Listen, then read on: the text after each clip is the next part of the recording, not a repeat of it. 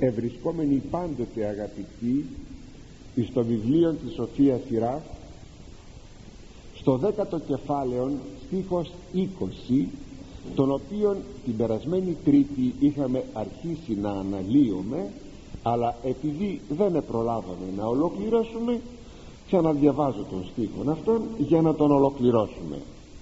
Εν μέσω αδελφών λέγει το ιερόν κείμενο ο ηγούμενος αυτόν έντιμος και οι φοβούμενοι Κύριον εν οφθαλμής αυτού. Δηλαδή μόνον ανάμεσα σε λαό που θεωρούν ο ένας τον άλλον αδελφών ο αρχηγός τον έχει πραγματική τιμή. Αλλά και αυτός πρέπει να εκτιμά εκείνους που είναι θεοσεβείς. Και λέγαμε ακόμη ότι αυτό το χωρίο μας θυμίζει ε, την πραγμάτωση ενός ομόφρονος λαού. Αλλά ένας ομόφρον λαός ε, είχαμε θέσει το ερώτημα μήπως είναι μια ουτοπία όπως έγιναν και γίνονται απόπειρες και στο παρελθόν και στο παρόν ε, απόπειρες για να δημιουργηθεί η λεγόμενη πολιτεία του Θεού η οποία θα έχει διαστάσεις κράτους. Δηλαδή πως φερρυπίν θα κάνουμε την Ελλάδα κάτι που το ονειρεύτηκαν πολύ στο παρελθόν. Ε, σας θυμίζω πρόχειρα τον Απόστολο Μακράκη ο οποίος στα τέλη του περασμένου αιώνος ε, πέθανε αρχές τούτου του αιώνος είχε ονειρευτεί μια πολιτεία τέτοια μια πολιτεία του Θεού. Βέβαια ένας οραματισμός ευγενής, ωραίος αλλά ουτοπικός δηλαδή απραγματοποιητός που δεν είναι δυνατόν να υπάρξει αυτό αυτά λέγαμε την περασμένη φορά και ότι όταν μιλάμε για κράτος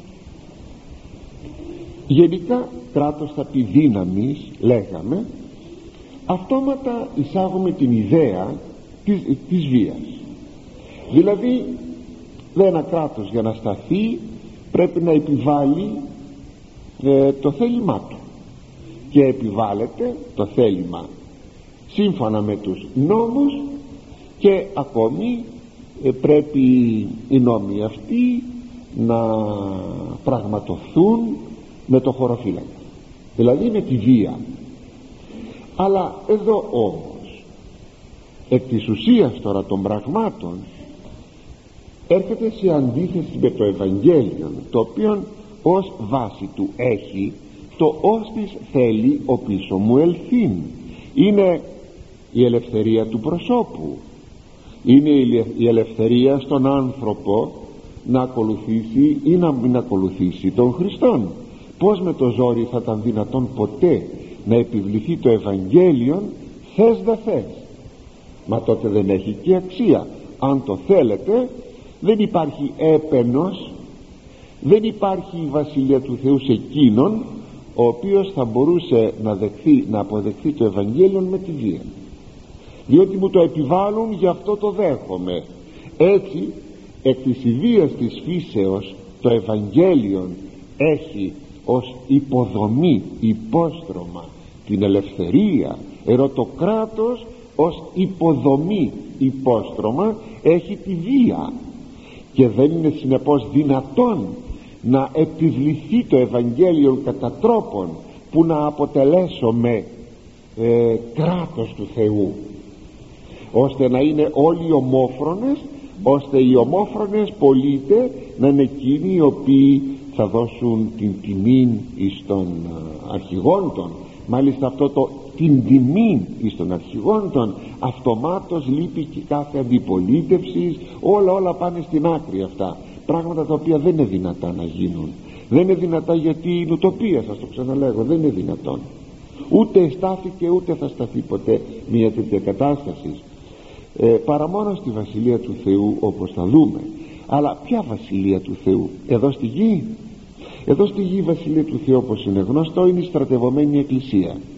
Μέσα στην Εκκλησία μπορούμε να πούμε ότι έχουμε ε, αυτήν την πραγματικότητα ότι έχουμε ομοφροσύνη όλοι δηλαδή οι χριστιανοί αν είναι θα 10 εκατομμύρια εμείς οι Έλληνες εδώ στον, στην υπηρετική Ελλάδα τι θα λέγαμε; Έστω πάρτε ότι οι μισοί είναι εκείνοι οι οποίοι έχουν ομοφροσύνη. Βέβαια κατά τεκμήριον βαπτισμένοι όλοι είμεθα αλλά όμως και μάλιστα σε μια συντριπτική πλειοψηφία είμεθα ε, ορθόδοξοι χριστιανοί ένα πολύ πολύ μικρό ποσοστό είναι εκείνοι που δεν είναι ορθόδοξοι χριστιανοί αλλά αν έπρεπε να μεταβάλουμε την πατρίδα μας σε ένα ορθόδοξο χριστιανικό κράτος θα ήταν δυνατόν; Όχι. Το είπαμε. Τουλάχιστον σαν εκκλησία αν υποτεθεί ότι οι μισοί είναι οι πιστοί άνθρωποι το ένα τέταρτο το ένα πέμπτο το ένα δέκατο ένα εκατομμύριο πιστοί χριστιανοί ας πούμε. Είναι δυνατόν εμείς μέσα σε έναν άλλο χώρο τώρα όχι στον χώρο της πολιτείας αλλά στον χώρο της εκκλησίας μπορούμε να πραγματώσουμε τη Βασιλεία του Θεού. Δεν λέγω κράτος του Θεού. Λέγω τη Βασιλεία του Θεού μέσα στην οποία πάντα εδώ στη γη θα έχουμε ομοφροσύνη η ιστορία έχει αποδείξει ότι και αυτό ομοίως είναι μία ουτοπία. Διότι πόσες φορές ανεπίδησαν εξεπίδησαν από την εκκλησία αιρέσεις και λοιπά και λοιπά. Εκείνο το αυτό φρονήν που λέγει ο Απόστολος Παύλος δυστυχώς υπάρχει ο διαρκής αγών της εκκλησίας να υπάρχει το αυτό φρόνημα ανάμεσα εις τους αδελφούς. Μήπως που στα μοναστήρια που τυχόν τα μοναστήρια θα ήταν ένας χώρος που θα μπορούσε περισσότερο να προβληθεί σαν η ελίτ ούτως υπήν της Εκκλησίας η προθήκη της Εκκλησίας.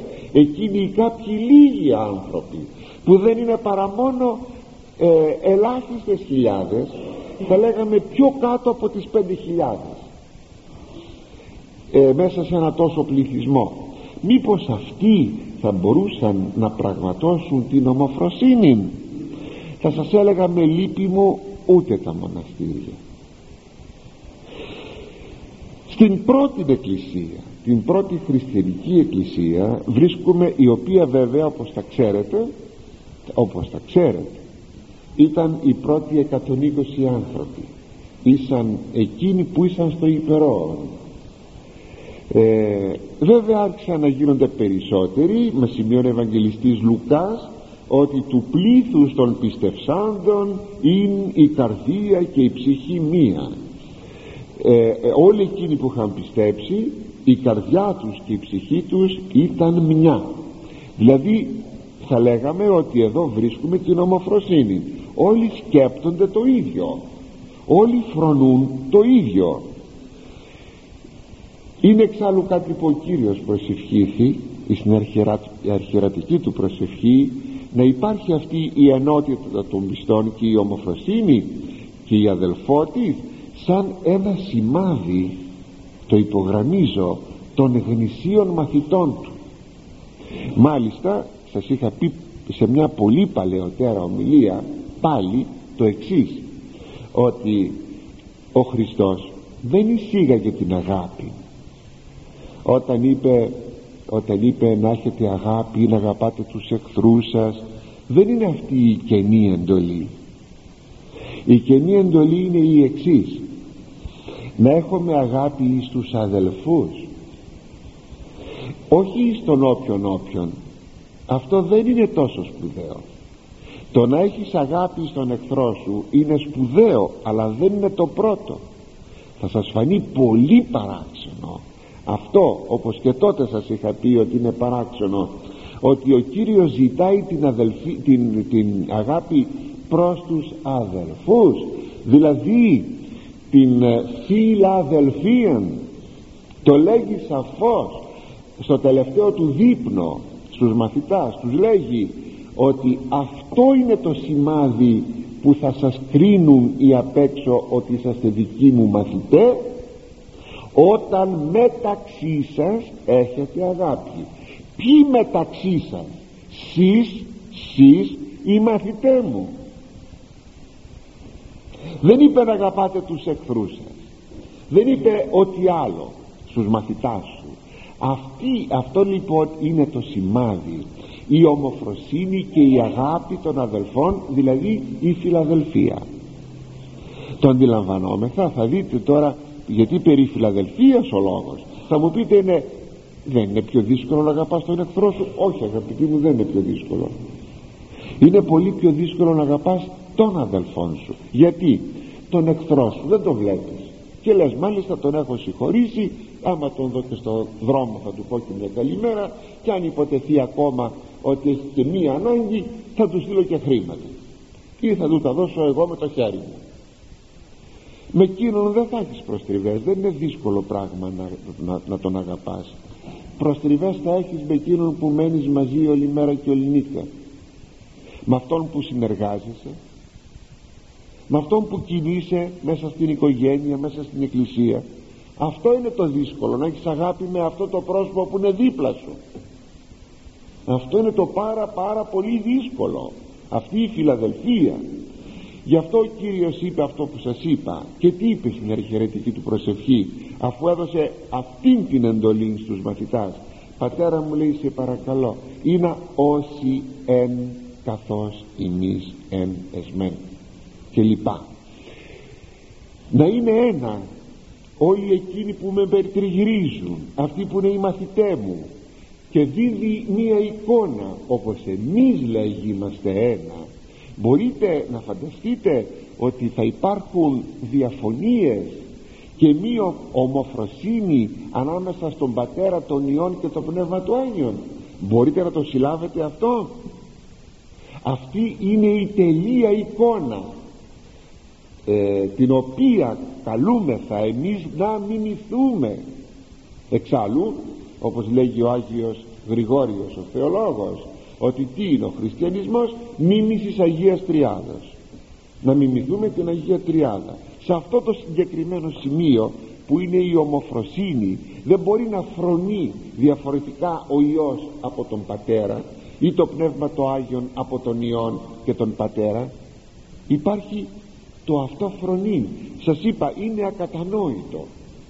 Μην ξεχνάτε δε ότι τα πρόσωπα της Αγίας Τριάδος είναι διακεκριμένα έχουμε με μία ουσία είναι ο Θεός ένας αλλά τα πρόσωπα είναι διακεκριμένα. Δηλαδή ο πατήρ είναι ελεύθερος εναντί του Ιού και ο Υιός είναι ελεύθερος εναντί του Πατρός.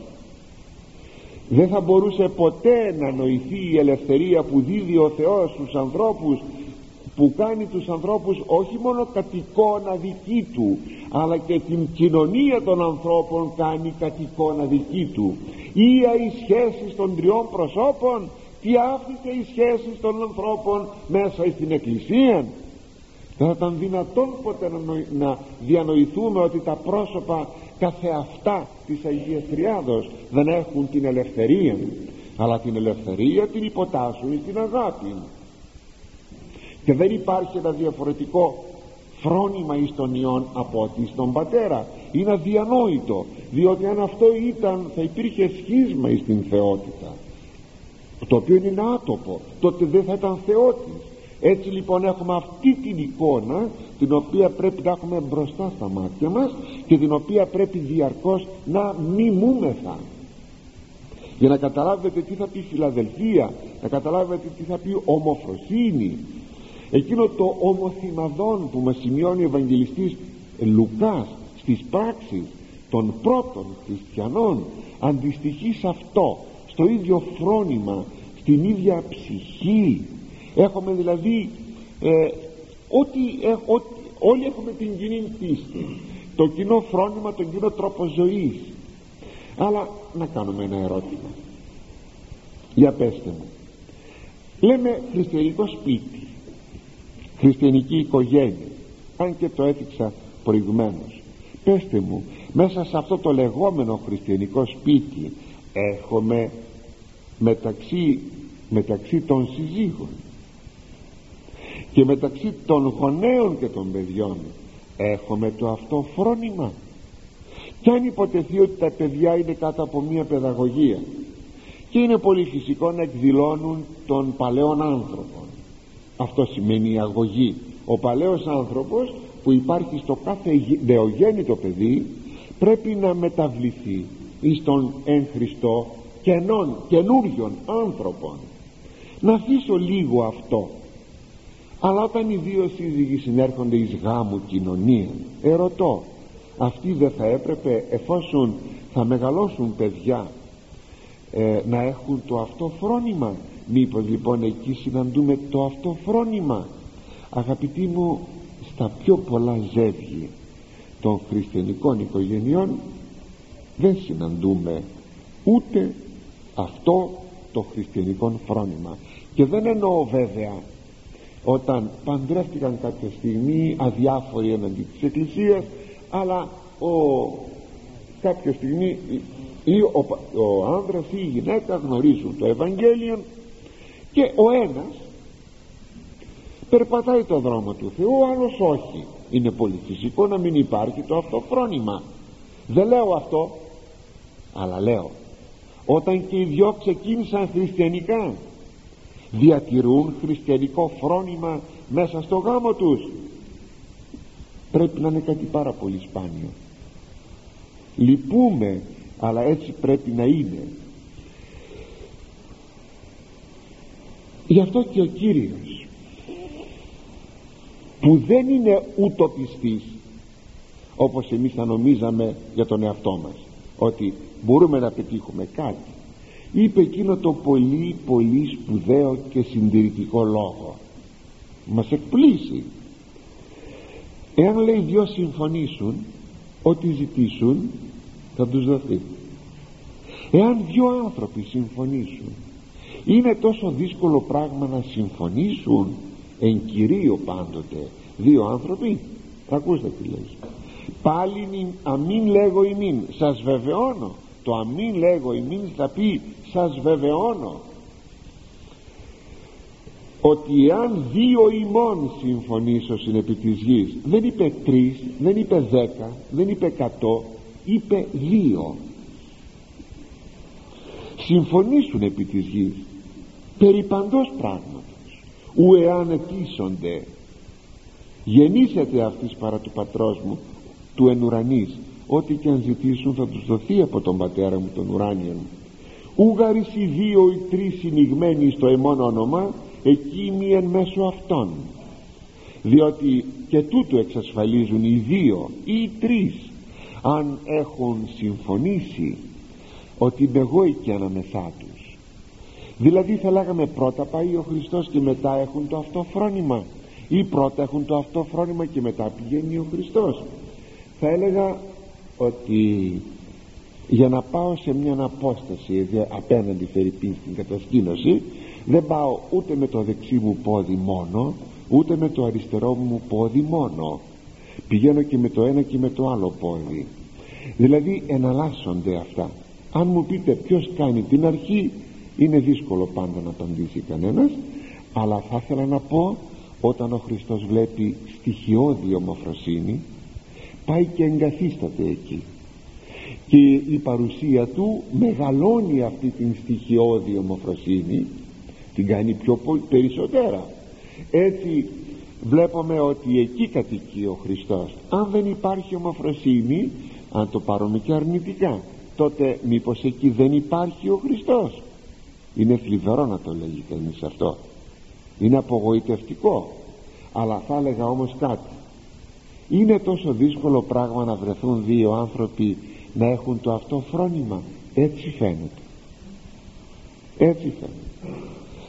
Καναλέγω ο Κύριος δεν είπε εκατό ή χίλιοι άνθρωποι είπε δύο.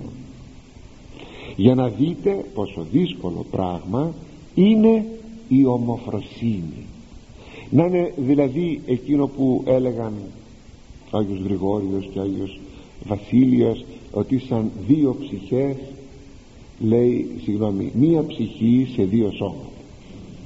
Ναι αλλά κάποια στιγμή και εκείνοι είχαν μία ρήξη για μια στιγμή γιατί ο ένας ήταν είχε κοινωνική, κοινωνικά ενδιαφέροντα ο Μέγας Βασίλειος καθόλου όμως κοινωνικά δεν είχε ο Άγιος Γρηγόριος ο θεολόγος είχε μοναστικές τάσεις ήταν εσωστρεφής ο άλλος ήταν κάπως πιο εξωστρεφής και κάποια στιγμή που του είπε να γίνεις κληρικός εκείνος δεν ήθελε ο Άγιος Γρηγόριος και λοιπά και λοιπά ήθελε να φύγει δεν ήθελε να γίνει επίσκοπος. Και εκεί πάλι ένα κάτι. Δηλαδή αγαπητοί μου δεν θα ήθελα να πω για απόλυτη ομοφροσύνη. Θα ήθελα να πω όμως για μια τουλάχιστον μια ομοφροσύνη που κάτι να πετυχαίνουμε στη ζωή μας κάτι να φτιάχνουμε. Έτσι μεγάλο πράγμα η ομοφροσύνη. Αλλά εν τη αυτή περίπτωση ας υποθέσουμε ότι ένας λαός έχει ομοφροσύνη στις πολύ γενικές γραμμές όχι σε μια απολυτότητα. Τότε πως πρέπει οι άνθρωποι αυτοί να αισθάνονται μέσα σε αυτόν τον λαό ότι είναι όλοι αδέλφια. Είναι ωραίο πράγμα. Ιστορικά αυτό συνέβη στους Ισραηλίτας ε, με την αναγνώριση του Δαβίδ από τις 12 φυλές. Όπως θα σας είναι γνωστό ότι ο Δαβίδ κατήγεται από την φυλή του Ιούδα και όταν ανεκηρύχθη βασιλεύς και μάλιστα από το Θεό διότι τον έκρισε βασιλέα ο Σαμουήλ ε, πριν πεθάνει ο Σαμουήλ και ήδη ζώντος του Σαούλ ο οποίος και αυτός ήταν ο Χριστός το χρημεγιώτα Χριστός Κυρίου δηλαδή χρησμένος για βασιλιάς από τον Κύριον όπως έστειλε τον Σαμουήλ τον ίδιο προφήτη και κριτή ο Θεός για τον Σαούλ στέλνει τώρα και για τον Δαβίδ. Και μένει, μένει κρυφή αυτή η χρήση το χρήση μεγιώτα του βασιλέως Δαβίδ εν καιρό θα αναδεικνύεται ο βασιλιάς. Και ενώ είναι πραγματικά θεοπρόβλητος ποιος μπορεί να πει ότι στάθηκε στη ζωή του θεοπρόβλητος; Ποιος μπορεί να το πει αυτό; Εγώ έγινα κληρικός ξέρω αν είμαι θεοπρόβλητος ή ανθρωπόβλητος ανθρω, ανθρωπο, ε, ανθρωποπρόβλητος. Που το ξέρω εγώ αυτό το βέβαια μπορεί να έχουμε μια αίσθηση λέμε ο Θεός ίσως να ήθελε να γίνω κληρικός μπορεί να μην ήθελε. Που το ξέρω αυτό το πράγμα. Να έχω σαφή πληροφορία από το Θεό από προφητικό στόμα. Αυτό είναι καταπληκτικό. Ε ο Δαβίδ λοιπόν είχε προβληθεί από το Θεό. Ήταν το τελευταίο παιδί του Ιεσέ και ήταν στα πρόβατα και και τα πρόβατα του πατέρα του. Και όταν πήγε εκεί ο, Σαούλ, ο Σαμουήλ και βλέπει τα παιδιά ωραία λέει παλικάρια ξέρω εγώ. Του λέει ο Θεός δεν είναι κανένα από αυτά του λέει άλλο παιδί; Όχι λέει δεν έχω άλλο παιδί λέει ο Ιεσέ. Δεν έχεις άλλο παιδί; Όχι δεν έχω α ναι ξέρεις ξέχασα. Έχω έναν στα πρόβατα είχε πολλά παιδιά και τα ξέχασα λοιπόν όπως βλέπετε η δουλειά φώναξε τον τον φώναξε και ήταν αυτός. Ο θεοπρόβλητος βασιλιάς και όμως αγαπητοί μου δεν τον είχαν αναγνωρίσει παρά μόνον η φυλή η δική του. Η φυλή του Ιούδα. Οι ένδεκα φυλές δεν τον ανεγνώρισαν. Τον ανεγνώρισαν σιγά σιγά. Για να δείτε να δείτε τι φοβερό πράγμα τι θα πει ένας λαός που να έχει το αυτό φρόνημα. Και βέβαια τον ανεγνώρισαν. ε, υποτίθεται σε πολύ γενικές γραμμές αυτά δεν θα υπήρχαν οι δυσαρεστημένοι. Α, πρόχειρα μου ήρθε στο μυαλό. Όταν επανεστάτησε ο Αβεσαλόμ και ο Δαβίδ φεύγει από την Ιερουσαλήμ έφυγε ξυπόλυτος όπως τα ξέρετε γιατί δεν προλάβαινε τη επανάσταση είχε κραγεί για να προλάβει να φύγει κάποιος εμενεή τον ακολουθούσε από πίσω τον έβριζε του λέγε παλιάνθρωπε δείξε μπήξε εσύ που είσαι τέτοιος και κακός και κακορίζικος του πετούσε χώματα του Δαβίδ ο Σεμενεή να λοιπόν ένας άνθρωπος από όλο το λαό δεν ήταν όμως μόνο ένας ήταν πολλοί. Γι' αυτό σας είπα ένας λαός τουλάχιστον στις γενικές γραμμές στο σύνολό του να αναγνωρίσει τον άρχοντά του να τον αγαπά τον άρχοντά του και να είναι ένας λαός ομόφρον αλλά εάν έτσι έχουν τα πράγματα σε μια τέτοια υποθετική περίπτωση πάντα στις γενικές γραμμές το ξαναλέγω τότε θα πρέπει να συμβεί και το αντίστροφο. Θα πρέπει δηλαδή εκείνος που άρχει ενός τέτοιου λαού θα πρέπει να προσέχει το λαό αυτό.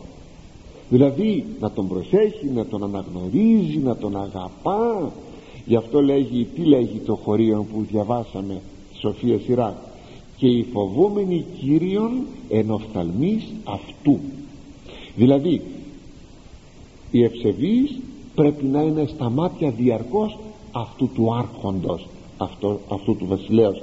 Δηλαδή πρέπει να υπάρχει μία αμοιβαία εμπιστοσύνη μια αμοιβαία εκτίμησης άρχοντος και αρχομένων. Τουλάχιστον να βλέπει τους ευσεβείς και να τους ευλαβείτε. Αυτός ο άρχον να τους προσέχει γιατί αυτοί συντηρούν το ορθόν φρόνημα μέσα στο λαό του Θεού. Αλλά αν έτσι έχουν τα πράγματα που λέει το δεύτερο νημιστήχιον ότι πρέπει να προσέχει ο άρχον τους ευσεβείς τους θεοφοβουμένους ανθρώπους να κάνουμε μια ερώτηση γιατί αυτά δεν έχουν όπως πολλάκι σας έχω πει μουσιακόν χαρακτήρα. Η Αγία Γραφή δεν έχει μουσιακόν χαρακτήρα έχει ουσιαστικόν. Έχει διαχρονικόν όπως υπάρχει αυτή η σύγχρονη λέξη. Χαρακτήρα δηλαδή ε, μέσα σε όλους τους αιώνες η Αγία Γραφή βρίσκει πάντοτε την πραγμάτωσή της ή οφείλει να βρίσκει την πραγμάτωσή της. Λοιπόν ερωτούμε. Παροιμήν τα πράγματα πως έχουν ο λαός μας ποιος είναι και οι άρχοντές μας ποιοι είναι. Αυτά όλα που είπαμε να τα καθρεπτήσουμε ε, από την καθημερινή μας, τη σημερινή μας, την εποχική μας πραγματικότητα. Πού βρισκόμαστε ποιοι οι άρχοντες και ποιος ο λαός. Καταρχάς αν πρέπει να καθρεπτιστούμε σας είπα έτσι να κάνουμε μια αυτοκριτική η πολιτεία βλέπει τον πολίτη χωρίς εκτίμηση και εμπιστοσύνη. Αυτό είναι μια πραγματικότητα. Τον βλέπει σαν πορτοφόλι. Τον βλέπει σαν φορολογική μονάδα. Μια φορολογική πηγή. Τον ευλέπει ακόμα και σαν φοροφυγάδα που λαβαίνει τα μέτρα της η πολιτεία να τους τσιμπήσει όσοι είναι φοροφυγάδες. Και έτσι για να γλιτώσει από αυτούς βάζει το παραπάνω τρεις το λάδι, τρεις το ξύδι, έξι το λαδόξιδο.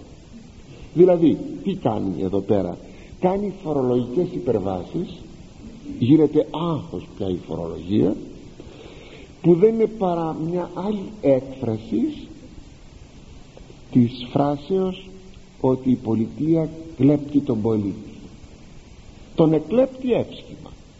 Τον εκλέπτει σύμφωνα με τους νόμους.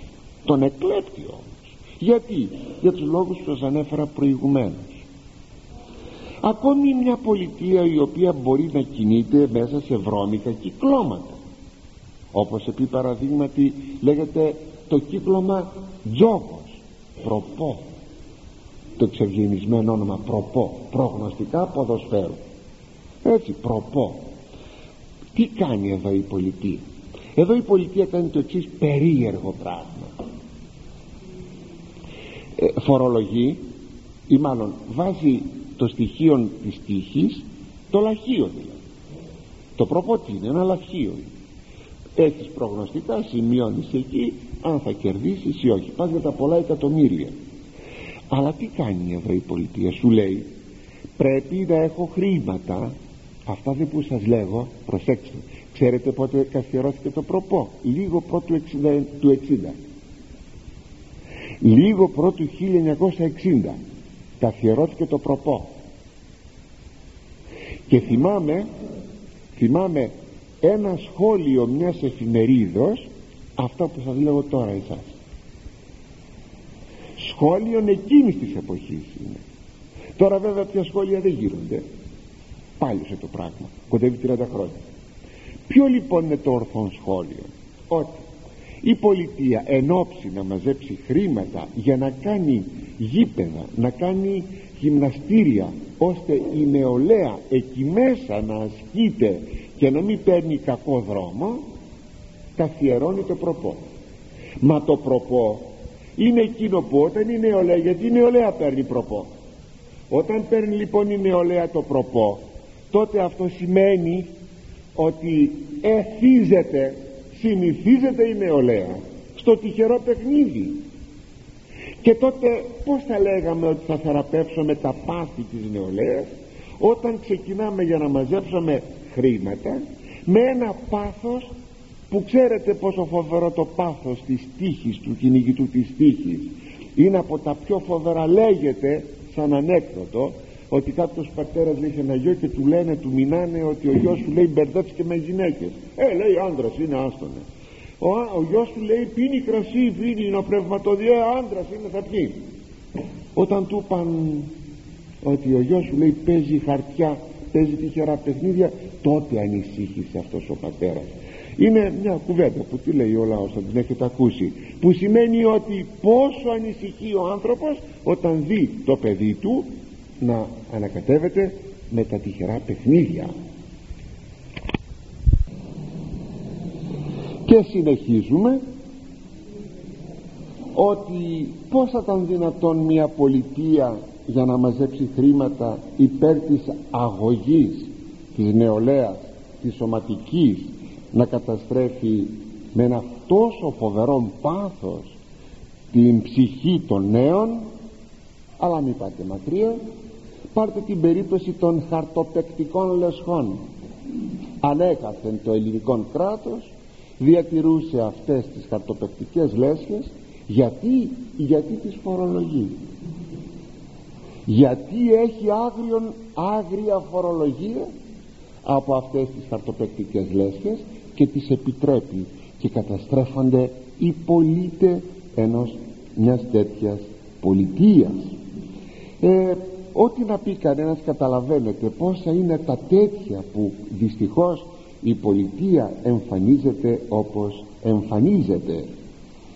Έτσι γίνεται σε πλήθος περιπτώσεις η πολιτεία ε, να κυνηγά το συμφέρον το κακός νόμενο συμφέρον.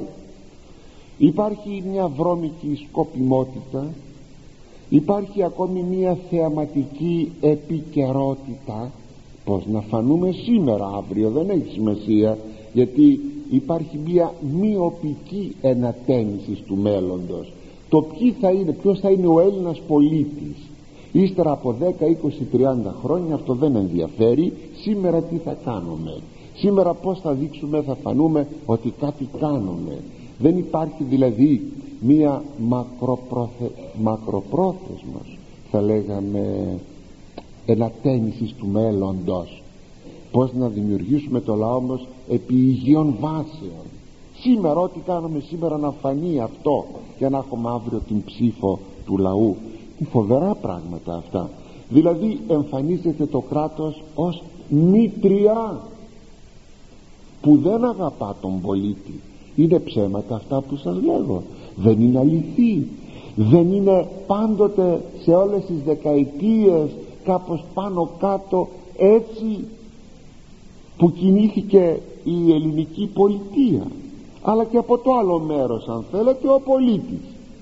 Βλέποντας μία τέτοια πολιτεία με τη σειρά του γίνεται φύλαυτος ατομιστής καταστροφέας ό,τι δημοσίου είναι ακατανόητο αγαπητοί μου σε ευρωπαϊκές ή δεν ξέρω που αλλού χώρες ο πολίτης να καταστρέφει κάτι που είναι δημόσιο. Σήμερα δηλαδή στον Έλληνα υπάρχει εκείνο το δαιμόνιο να καταστρέφει ό,τι ανήκει στο δημόσιο. Έχετε αντίρρηση; Και όταν μας κάνει ο άλλος παρατήρηση γιατί το καταστρέφουμε; Από το λουλούδι του κήπου του δημοσίου που θα κόψουμε ή θα μπούμε μέσα να, καταπα... να, να καταπατήσουμε εκεί τον καζόν και τα λουλούδια μέχρι δεν ξέρω τι άλλο μέχρι αγάλματα να τα πάνε να μου τζουρώσουμε και λοιπά δημόσια κτίρια να τα καταστρέψουμε η απάντηση ξέρετε ποια είναι; Ε, είναι δημόσιο. Ε, δηλαδή το δημόσιο είναι ξένο πράγμα. Δημόσιο θα πει ότι ανήκει σε όλους μας δεν ανήκει ούτε σε σένα ούτε σε μένα. Και σε σένα και σε μένα. Αυτό είναι το δημόσιο. Δεν έχουμε συνείδηση του δημοσίου αντικειμένου του δημοσίου κτίσματος και τα γιατί εδώ βρίσκει την εξής ψυχολογία αδελφέ μου. Είναι η εκδίκηση του πολίτου εναντίον της πολιτείας. Υπάρχει εχθρική στάση τόσο εκ μέρους της πολιτείας προς τον πολίτη όσο και εκ μέρους του πολίτου προς την πολιτεία. Αν θέλετε υποσυνείδητη εκφρότης υπάρχει εδώ ανάμεσα στα δύο αυτά στοιχεία. Αλλά αν ερωτήσετε τι είναι η πολιτεία; Η πολιτεία είναι μια αφηρημένη έννοια. Η πολιτεία είναι οι πολίτες.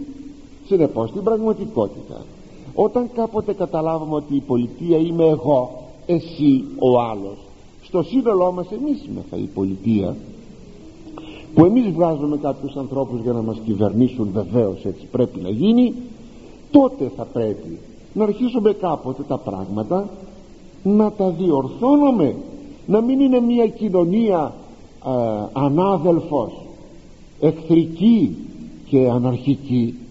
Πρέπει κάποτε να διορθωνόμαστε.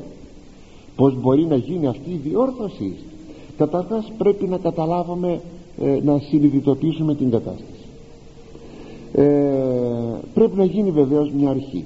Ποιος θα κάνει την αρχή τώρα ο πολίτης ή η πολιτεία; Βέβαια η πολιτεία πάντα περιμένει τον πολίτη να κάνει την αρχή. Δηλαδή όταν ο πολίτης κάνει την ε, δήλωσή του υποτίθεται ότι είναι ειλικρινής. Και η πολιτεία πιστεύει. Έτσι δεν δήλωσες. Αφού το δήλωσες εγώ το πιστεύω. Ποιος κάνει την αρχή την κάνει την αρχή ο πολίτης. Ότι έχει, έχει ειλικρίνεια και γράφει αυτό που γράφει. Η πολιτεία πρέπει να ανταποκριθεί. Δεν ανταποκρίνεται όμως. Και το έχω πάθει εγώ αγαπητοί μου τον είχαμε κάποτε κατάστημα. Δηλώσαμε με 100.000 δραχμές όλα ό,τι είχαμε τα δηλώσαμε. Τα έσοδα της χρονιάς. Λέει ε, έχετε 200.000 παράδειγμα είπε πόσο ήταν δεν θυμάμαι.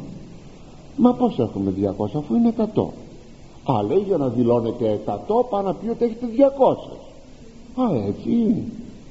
Ε τότε λοιπόν εγώ του χρόνου έπρεπε να βάλω 50 για να μου βάλεις 100 ε μα αυτό το πράγμα είναι ειλικρινή σχέση.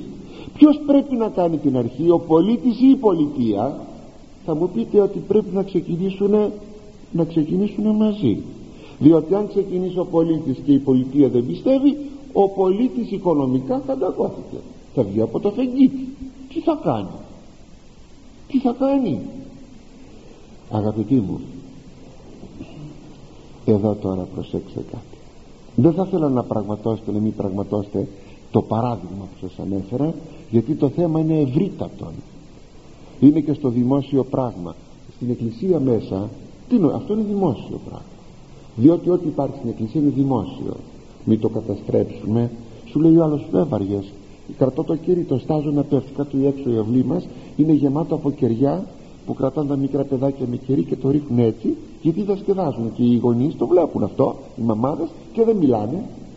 Δεν μιλάνε. Μα είναι δημόσιο πράγμα. Είναι δημόσιο. Εγώ όταν φύγω από εδώ δεν θα πάρω τίποτα. Και αν πεθάνω δεν θα τα δώσω κληρονόμους με αυτά που βλέπετε μπροστά σας είναι δημόσια πράγματα. Δημόσια με την έννοια ότι ανήκουν στην εκκλησία.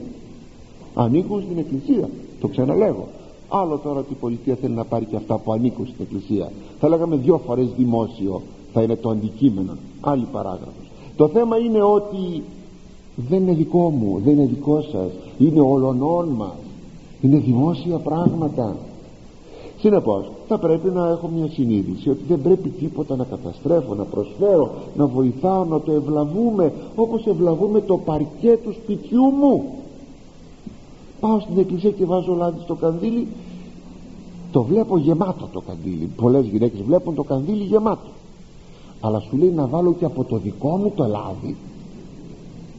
Γιατί θέλει να βάλει και από το δικό της το λάδι η κυρά πάει λοιπόν και βάζει μα που θα φορέσει. Κλουκ κλουκ κλουκ το λάδι φύρεται λοιπόν κάτω λαδιές το πάτωμα.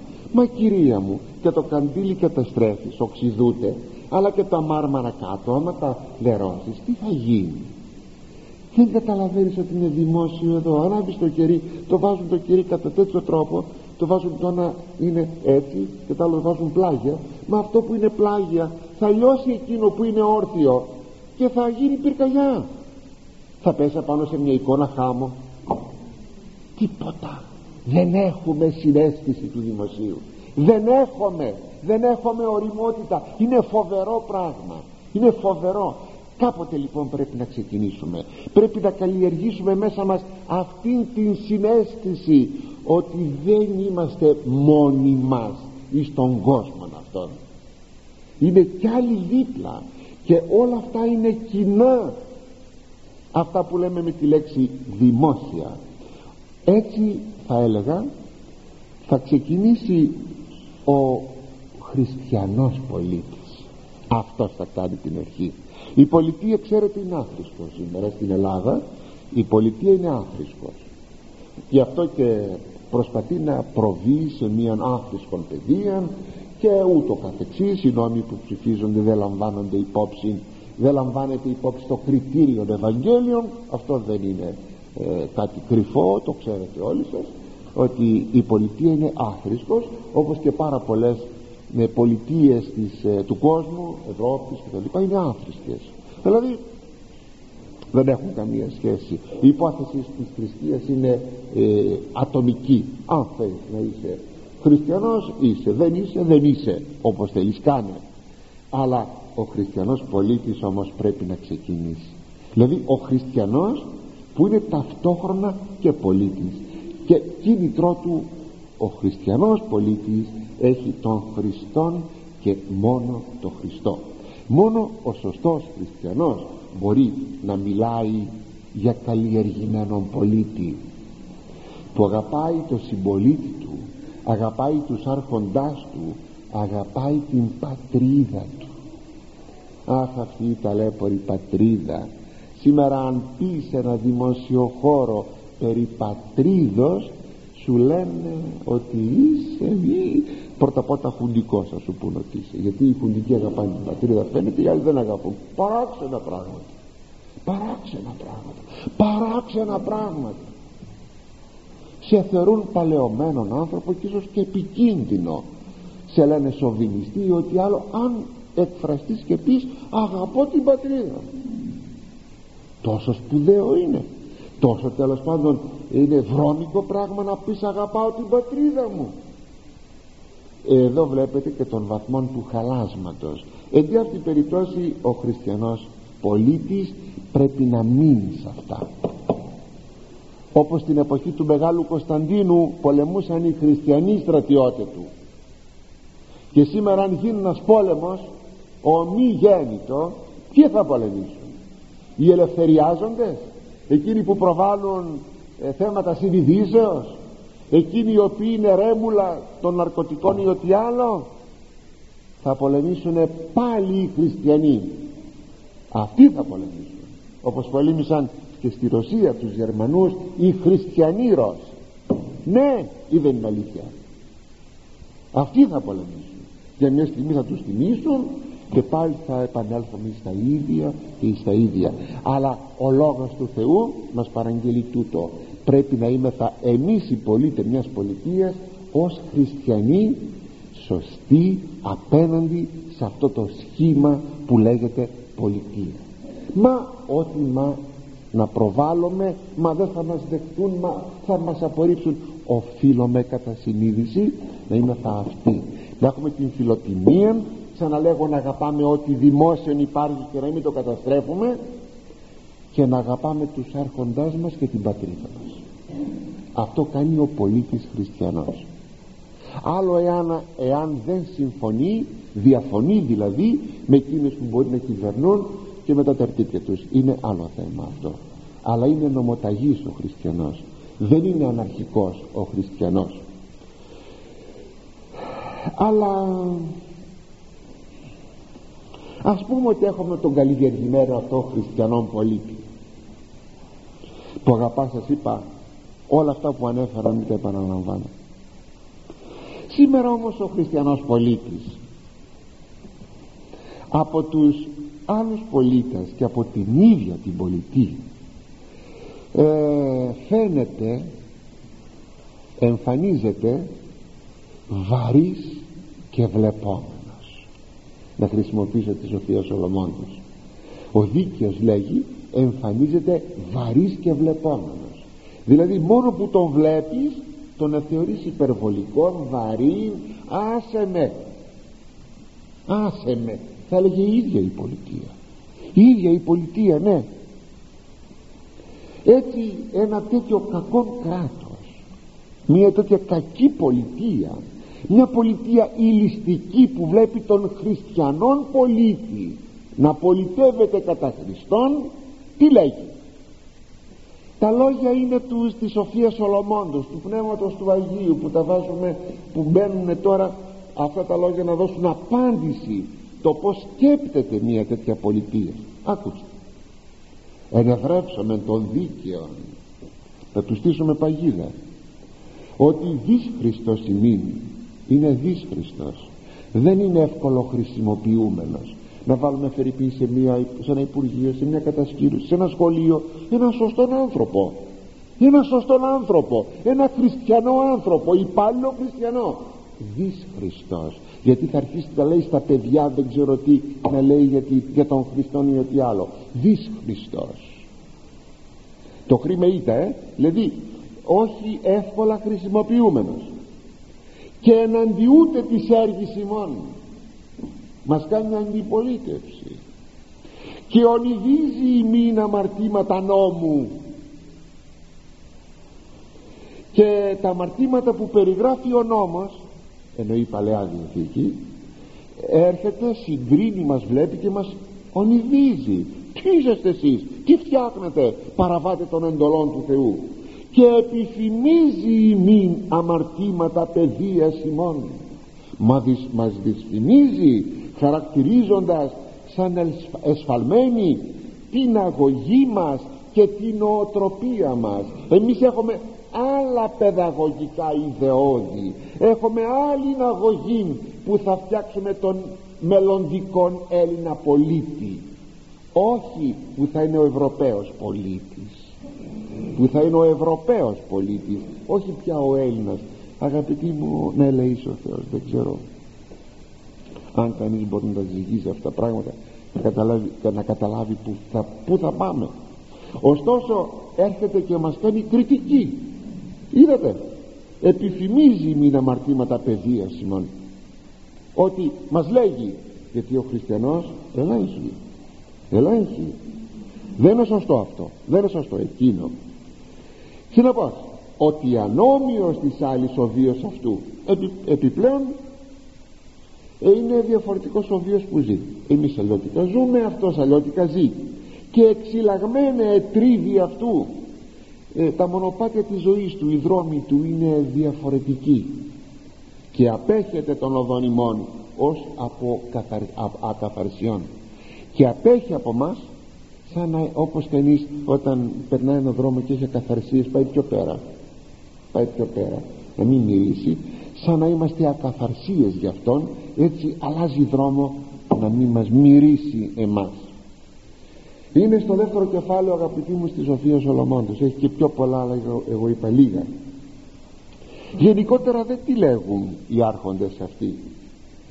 Τέτοιοι άρχοντες, κακοί άρχοντες. Τι λένε λένε για το λαό τα εξής πράγματα. Εκεί είναι πάλι γραμμένο Σοφία Σολομώντος. Έστω δε ημών η ισχύς νόμος νόμος της δικαιοσύνης. Δηλαδή νόμος δικαιοσύνης το καταλάβατε ε; είναι η ισχύς μας. Νόμος δικαιοσύνης είναι η ισχύς μας. Δηλαδή η έννοια της δικαιοσύνης τεινάζεται στον αέρα. Ότι δίκαιο είναι αυτό που ταιριάζει με την ισχύ μου με τη δύναμή μου. Το γάρα ασθενές αχριστόν ελέγχεται. Διότι εκείνο που είναι ασθενές ή ακόμη ο νόμος του Θεού θα κατέβει ο Θεός στη γη να υπερασπιστεί το όνομα Του αυτό μας είναι ελέγχεται ως άχρηστον. Μη χρήσιμο έτσι σκέπτονται οι κακοί άρχοντες αυτές είναι οι σχέσεις πολίτου και πολιτείας που ξεκινήσαμε να πούμε αγαπητοί μου και καταναλώσαμε μια ώρα περίπου 45 λεπτά καταναλώσαμε για να λέμε εκείνο το θαυμάσιο χωρίο της Σοφίας Σειρά ότι τότε θα τιμηθεί λέει ο άρχον όταν ο λαός είναι ομόφρον. Και ότι αυτός με τη σειρά του πρέπει να έχει μπροστά στα μάτια του πάντοτε τους φοβουμένους των Κύριων. Δηλαδή τους ευσεβείς τότε μπορούμε να μιλάμε για μια έστω θα λέγαμε με κουσουράκια έστω. Τίποτα το τέλειο δεν υπάρχει είπαμε είναι ουτοπία το τέλειο επάνω στη γη. Αλλά στις γενικές γραμμές μια όμορφη ας το πούμε ιδανική σχετικό είναι το ιδανική πολιτεία. Μια πολιτεία που και οι πολίτες και οι άρχοντες σκέπτονται κατά Χριστόν. Και ερχόμεθα εις τον επόμενο στίχο τον 21ο εδώ θα ήθελα να σας έλεγα ότι σε όλα τα γνωστά μας κείμενα που υπάρχουν κείμενα εννοείται της Αγίας Γραφής της Παλαιάς Διαθήκης αυτός ο στίχος 21 δεν υπάρχει γι' αυτό αν θα ανοίξετε θα δείτε από τον 20 πηγαίνει στον 22 ελείπει ο στίχος 21 τώρα είναι εμβόλυμος. Δεν μπορώ να σας πω παρά μόνο εγώ τον βρήκα σε μια κριτική έκδοση. Πως παρέπεσε ο στίχος αυτός δεν ξέρω. Δεν κάνω πιο πολύ εδώ έρευνα ιστορική δεν μας ενδιαφέρει. Ε, είναι ο εξής αρχή φόβος Κυρίου εκβολής δε αρχής κληρισμός και υπερηφανία. Δηλαδή αρχή της πνευματικής ζωής είναι ο φόβος του Κυρίου. Όταν όμως εκβληθεί πεταχτεί εκβολής είναι εκβληθεί ο φόβος του Κυρίου τότε έχουμε αρχή υπερηφανίας και σκληρήσεως και αναισθησίας. Βγάλε το φόβο του Θεού έχεις έναν παλιάνθρωπο βγάλε το φόβο του Θεού και έχεις έναν παλιάνθρωπο και αυτός ο παλιάνθρωπος ο σκληρός, ο υπερήφανος, ο ανέστητος όπου κι αν είναι είτε υπάλληλος είναι, δημόσιος υπάλληλος, είτε επαγγελματίας, είτε ό,τι επιστήμον, ό,τι είναι δικηγόρος, γιατρός, ό,τι είναι σύζυγος, ό,τι είναι είναι φοβερός τύπος ανθρώπου. Όταν έχει βγάλει το φόβο του Θεού και είναι ο σκληρός ο υπερήφανος όπως σας είπα και ο ανέστητος φοβερό. Αλλά δεν θα το σχολιάσουμε αυτό το χωρίο παρότι είναι πάρα πολύ ωραίο χωρίο όπως το ακούσατε. Σας είπα το έχω βρει σε μια κριτική έκδοση της Παλαιάς Διαθήκης. Ε, βλέπει κανείς ότι όλα αυτά είναι γνωστά αυτά που λέει το χωρίο δηλαδή τα συναντούμε. Αλλά επειδή δεν συναντάτε στα καθιερωμένα κείμενα δεν θα κάνουμε ανάλυση, το, ανάλυση του χωρίου αυτού και πάμε στον επόμενο στίχο. Τον 22 πλούσιος και ένδοξος και πτωχός το κάφημα αυτών φόβος Κυρίου πρέπει να σας πω ότι τα επόμενα χωρία σε μία σειρά χωρίων δηλαδή αναφέρονται εις τον φόβο του Κυρίου δηλαδή ε, σε αυτό το μεγάλο θέμα που θα δείτε έχουμε ξαναμιλήσει για τον φόβο του Κυρίου. Θα δούμε όμως άλλες πτυχές καινούργιες χρήσιμες σπουδαιότατες. Μάλιστα μπορεί να πει κανένας ότι σήμερα έχουμε κάνει κατά δυστυχία εκείνον ο οποίος φοβείται τον Κύριο τον λέμε θεοφοβούμενο και το λέμε με ηρωνική δόση. Α αυτός είναι θεοφοβούμενος. Καρπαζώστε αυτός είναι θεοφοβούμενος καρπαζώστε σας είπα με ηρωνική διάθεση σήμερα μιλάμε για τον θεοφοβούμενο άνθρωπο θα το δούμε όμως τι θα πει θεοφοβούμενος άνθρωπος και τι αξία έχει στα μάτια του Θεού. Αλλά να σας αποδώσω το χωρίο είτε πλούσιος είναι κανείς είτε ευγενής και ένδοξος είτε πτωχός σε όλους εξίσου καυχημάτων πρέπει να είναι ο φόβος του Κυρίου. Θα λέγαμε κοινών κτήμα ή κοινών σημείο που μπορούν να συναντηθούν αυτές οι τρεις τάξεις ανθρώπων γιατί πάντοτε θα υπάρχουν τάξεις ανθρώπων όσο και αν δεν θέλουμε να υπάρχουν ε, ευρισκόμενοι σε διαφορετικά επίπεδα μορφώσεως καταγωγής ή πλούτου πάντα θα υπάρχουν αυτές οι διαφορές κοινών σημείων αναφοράς κοινών σημείων συναντήσεως είναι πάντοτε ο φόβος του Κυρίου. Φόβος του Κυρίου. Να επί παραδείγματι στην αρχή εκκλησία εδώ τώρα προσήστε εσείς μπορεί να κάθεται ο επιστήμον πλάι στον, στον αμόρφωτον άνθρωπο. Δηλαδή εκείνον ο οποίος δεν έχει παιδεία εννοείται σχολική παιδεία αλλά να είναι μορφωμένος θα τα δούμε αυτά παρακάτω ή να κάθεται ο πλούσιος με έναν πάρα πολύ πτωχό δίπλα και να μην αισθάνεται άσχημα ο ένας για τον άλλον διότι μέσα στο χώρο της Εκκλησίας όπως θα δούμε στην εξέλιξη των θεμάτων αυτών των χωρίων όχι μόνο στο σημερινό χωρίο αλλά και στα παρακάτω αυτό το σημείο ενώνει τους πάντας ο φόβος του Κυρίου η ευσέβεια. Διότι όταν κανείς είναι ευσεβής αν είναι πλούσιος βλέπει τον πτωχό αλλιώτικα. Και αν είναι φτωχός βλέπει τον πλούσιο αλλιώτικα. Ο πλούσιος δεν βλέπει με υπερηφάνεια αλλά είναι έτοιμος πάντα να προσφέρει καθετή ο πτωχός δεν βλέπει με, με φθόνο ζήλια και με γροθιά τον πλούσιο. Με μίσος όχι. Γιατί σας είπα κοινών σημείων αναφοράς είναι ο φόβος του Κυρίου. Είναι λοιπόν ένα χωρίο πολύ σπουδαίο θα λέγαμε είναι εκείνο το οποίο ισοσταθμίζει τις κοινωνικές τάξεις με μέσα σε μια κοινωνία. Ξέρετε τι είναι εκείνο που δημιούργησε ε, φοβερές καταστάσεις οι λεγόμενες κοινωνικές ανακατατάξεις και διαφορές που είναι φαινόμενο του αιώνος μας που ξεκίνησε ήδη από τον περασμένο αιώνα και δεν ξέρω ίσως κορυφώθηκε στον παρόντα αιώνα και δεν ξέρω αν έχει και πιο ψηλή κορυφή από ότι κορυφώθηκε στον παρόντα αιώνα. Αυτές οι κοινωνικές ανακατατάξεις γιατί εσύ και όχι εγώ γιατί εγώ και όχι εσύ και σου είπα και μου πες και τα λοιπά και, και ο κάθε άνθρωπος μέσα σε αυτή την αναμπουμούλα ε, την κοινωνική ο καθένας γίνεται ένα άτομο ε, γίνεται ένα άτομο που επιτίθεται εναντίον των άλλων. Και υπάρχει ένας φοβερός ατομισμός ένας ατομισμός αφόρητος αφόρητος, πνιγυρός ο καθένας αισθάνεται ότι είναι μόνος του. Είναι φοβερό πράγμα. Αυτό το χωρίο εάν λαμβάνεται υπόψη από τους λαούς τουλάχιστον τους χριστιανικούς λαούς της γης θα έφερνε μια ισορροπία. Ότι κοινών σημείων όλων των τάξεων των ανθρώπων είναι ο φόβος του Κυρίου. Ο φόβος του Κυρίου. Θυμάμαι ένα πρόσωπο αυτό σε χρημάτισε υπουργός ε, προπολεμικός αυτά ή το μάλιστα αν το θέλετε ε, βαβαρός. Απόγονος από τους βαβαρούς του, του Όφωνος. Είχε μείνει στην Ελλάδα. Ε, δεν σας λέω το όνομά του. Τον ενθυμούμε αυτόν. Αυτός πέθανε γύρω στο 1940 κάπου εκεί. Ήταν πολύ αρχοντικός και αυτός και η σύζυγό του. Ε, ήταν τόσο ευγενέστατοι άνθρωποι.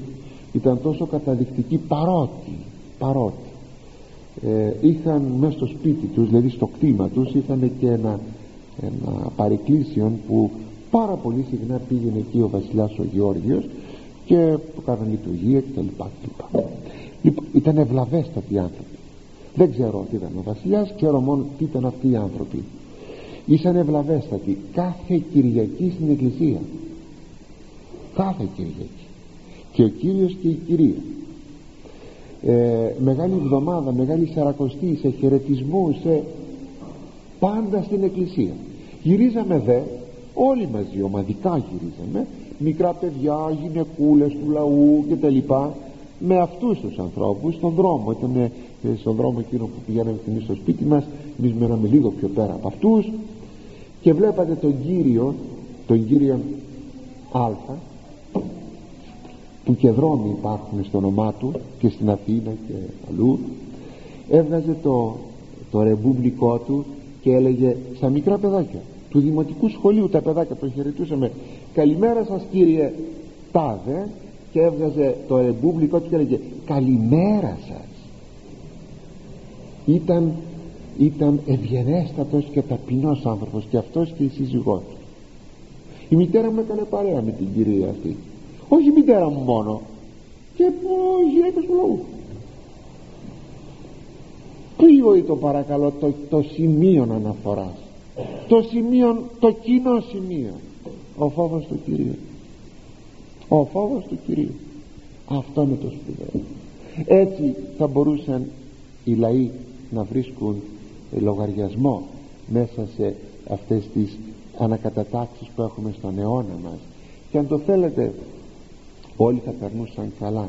Γιατί ένας πλούσιος ο οποίος έχει πραγματικά Χριστό μέσα του δεν μπορεί ποτέ μα ποτέ να μένει στον πλούτο του και να μην βοηθάει τους άλλους τους φτωχούς. Αλλά σήμερα ε, την πτωχία τη θεωρούμε ξέρετε πως τη θεωρούμε; Προσβολή. Ελεημοσύνη προσβολή. Να δεχθώ ελεημοσύνη προσβολή. Όχι δικαιωματικά δεν ξέρω αν αυτό είναι δικαιωματικό ή όχι δεν το εξετάζω κοινωνιολόγος δεν είμαι αλλά η Αγία Γραφή ομιλεί περί ελεημοσύνης. Και φαίνεται ότι η αρετή της ελεημοσύνης θα υπάρχει πάντοτε. Εις πείσμα όλων εκείνων που μιλούν όπως μιλούν η ελεημοσύνη αρετή. Διότι πάντα θα υπάρχουν διαφορές στους ανθρώπους και όταν εσύ σκύψεις τον άλλον διότι η ελεημοσύνη δεν είναι μόνο ελεημοσύνη χρημάτων αλλά και αγάπη πιο έλεος μετά του πλησίον. Τότε αγαπητοί μου μπορούμε να λέμε ότι προσφέρουμε την αγάπη μας το ελαιό μας την ελεημοσύνη μας. Δεν θα λείψει ποτέ. Αλλά θα συνεχίσουμε πρώτο Θεός την ερχομένη τρίτη